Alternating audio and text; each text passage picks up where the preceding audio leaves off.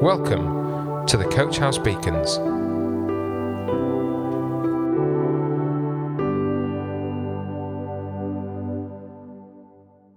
Hello, everyone. Welcome to today's beacon. Today's beacon is about covering up. Shame is something we all know well, whether it's that we get a bit embarrassed and red faced because we drip food in ourselves, whether it's that we have something in our past that we hide away because we're so ashamed of what we've done or what we've had done to us.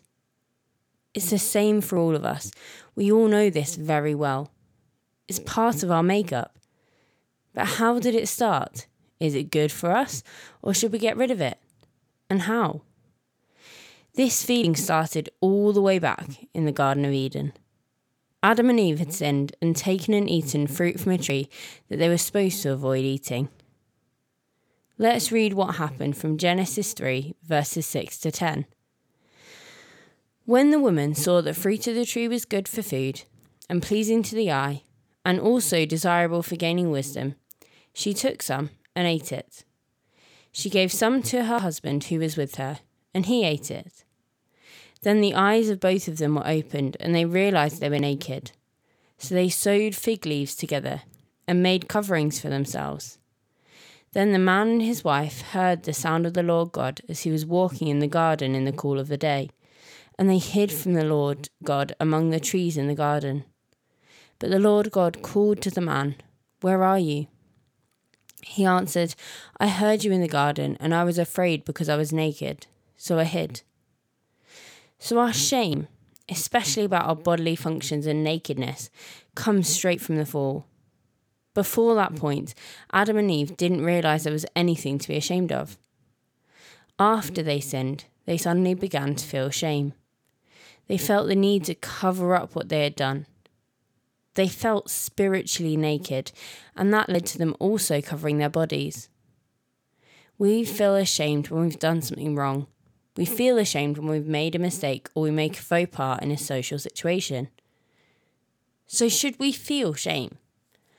As I've discussed in a previous beacon, guilt is perfectly normal. It's a logical reaction and it's actually healthy for us to feel sometimes. But what about shame? I would say, since shame is a direct result of the fall, that we were not made to feel and experience it, it can often be unhealthy. The difference between guilt and shame is that guilt is to do with what we've done, and shame is to do with who we are. Not that we should be walking around naked. I very much like wearing clothes, and I think it's the right thing to do because it helps us avoid temptations. But shame can make us hide too much. Shame is something the devil uses to make us feel that we have to cover up and separate ourselves from the people around us. It makes us feel that we have to separate from God and isolate ourselves. It puts us in a prison so that we can't get out of our wrongdoing. We keep repeating the same sin over and over. Now, when we have done wrong, this is the worst thing we could do. Alone, the devil can convince us more of his lies. He can convince us that we are the worst human being and that we will never be free of sin and that no one would ever look at us the same if only they knew what was inside or what had happened. The sad thing about this is that we're all struggling with the same things and we could really help ourselves if we talk to others more. This means that we have to form strong, trusting relationships with others and we need to really open up. But it also means that when someone comes to us with something they're ashamed of, we need to treat them as we would want to be treated. We need to not push them to open up, but allow them to.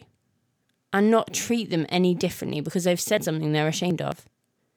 We need to create communities where the fear of being ostracized because of something we struggle with is not there. We need to know how to love each other in this way the point of sharing with each other and being accountable to each other is so that we can grow and learn and become better together because we all have feelings. It's not so we can compare or judge one another. It's not about condemnation.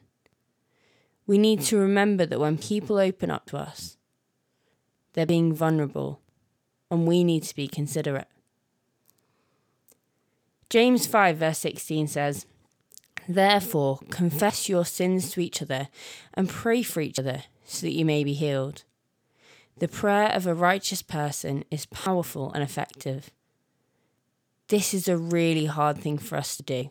It's really difficult to tell someone else about something we've done wrong, especially if it's something we're really ashamed of. But I believe it is important. It's important to know that God still loves you and to find that out through a person continuing to love you. We need to find people we really trust to do this. Some churches put people in accountability groups, but I think it's much more effective if we find our own people to be in a group with. These should be people that you know want the best for you and that won't go behind your back and share things. Opening up might not immediately make you feel better, but over time you will see the difference. You might feel weird for a time, but then you'll see that accountability is really powerful.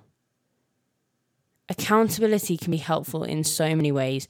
It can deepen our relationship with God as we avoid temptations. Sin separates us from God, and the quicker we can confess it and the more we can avoid it, the better. It can help us see blind spots that we might not have seen otherwise.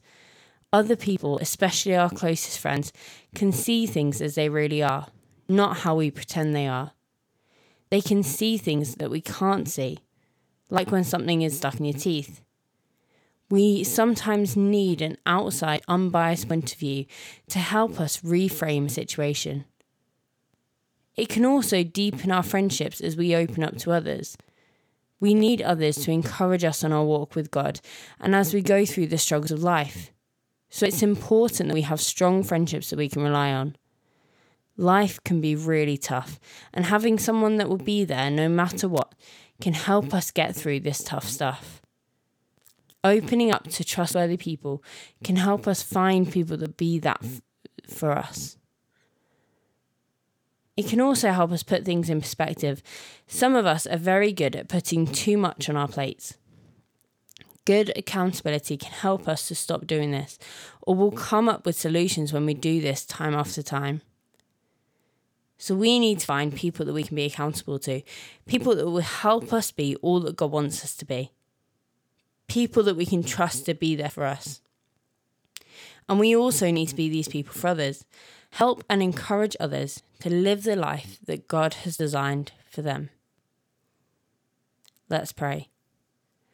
God, I thank you that you've put people around all of us, people that believe in your word and people that we can trust.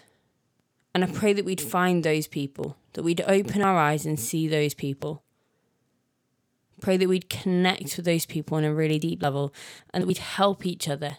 We'd spur each other on to good deeds we'd sharpen one another, and we'd all grow closer to you and further from temptation. Amen. Coach House Beacons, the Coach House Church Daily Devotional. To find out more, join us on Facebook, Instagram, or on our website at www.coachhousechurch.org.